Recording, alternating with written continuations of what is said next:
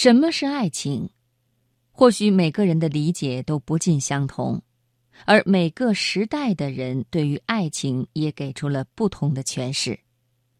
今天晚上的流年，我们来分享蒋雯丽的文章《爸爸的情诗》。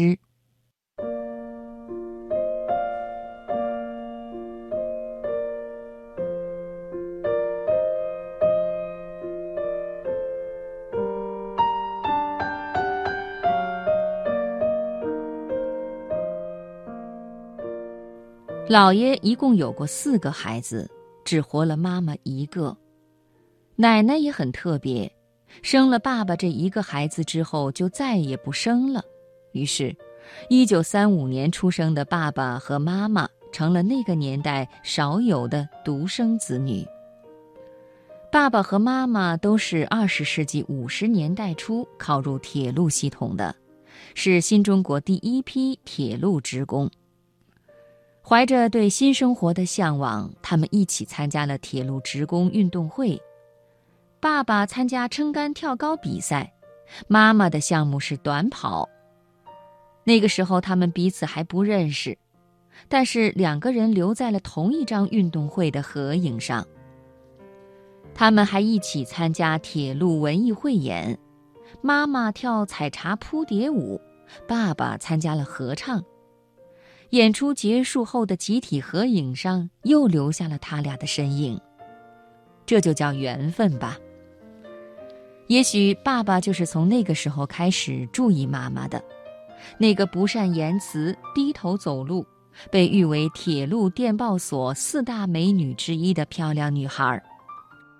妈妈在众多通篇介绍自己成就或辉煌历史的求爱信中，看到了一封只有七个字的情书：“我想和你交朋友。”妈妈回了三个字：“我同意。”加在一起很简单的十个字，让他们承载了日后长期两地分居的艰难和痛苦，却始终信守不渝。确立关系一年后，爸爸肩负着赡养父母的责任，带着建设边疆的思想去了新疆。从安徽到新疆要坐三天四夜的火车，两个连手都没有拉过的年轻人，靠通信联系着，从没考虑过将来能不能调到一起。我曾在妈妈的抽屉里看到过一个用画报包起来的小本子。第一页上是爸爸俊美的字体，送给姐姐素琴，弟塔基。爸爸所写的情诗好像是普希金体，那是那个年代的时尚。本子里夹着一张很美的照片，妈妈的头发端庄地盘起，戴着一条洁白的珍珠项链。妈妈说，项链是跟同事借的。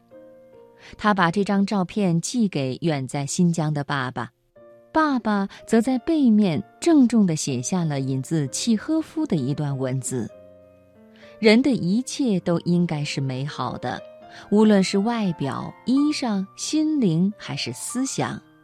在这一点上，我的妻是我理想的化身。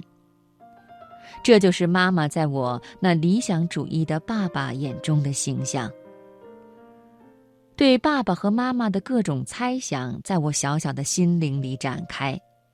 妈妈比爸爸年龄大，为什么爸爸叫妈妈姐姐？在爸爸的情诗里，他们成了两个无比神秘的人。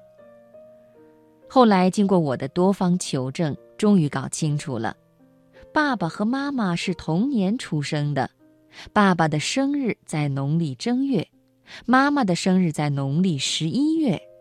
所以妈妈比爸爸小了快一岁，可爸爸为什么要管妈妈叫姐姐呢？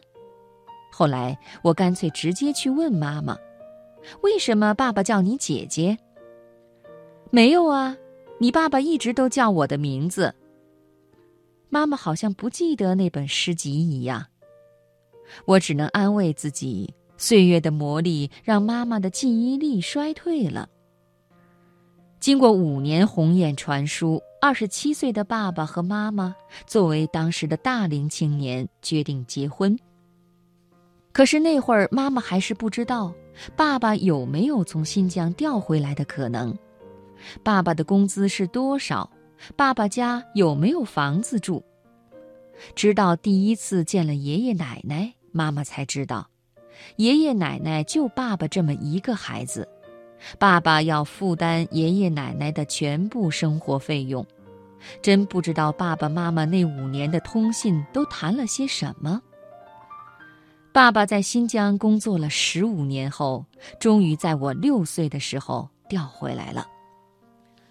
十五年里，爸爸每年都把一年来对家人、对妻子的思念化作力量，忍受着三天四夜的火车长途跋涉的煎熬，在短短的二十天里，享受着他人生中最美好的时光。爸爸回来后，每天晚饭时都会来姥爷家，一是因为妈妈住在姥爷家，二是因为这里有一群和他志同道合的人。每当爸爸指点江山、激扬文字的时候，妈妈手里忙活着家务，耳朵却听着他们的谈话，不时点头微笑。闲下来的时候，他就坐在一旁，深情地看着爸爸。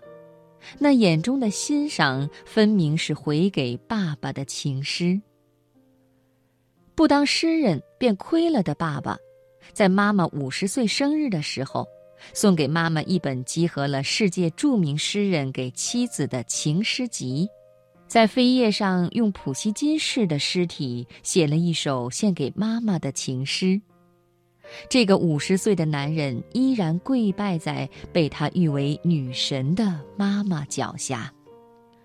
我们再没有那样的时代，再没有那样的爱情，也再没有那样的情诗了。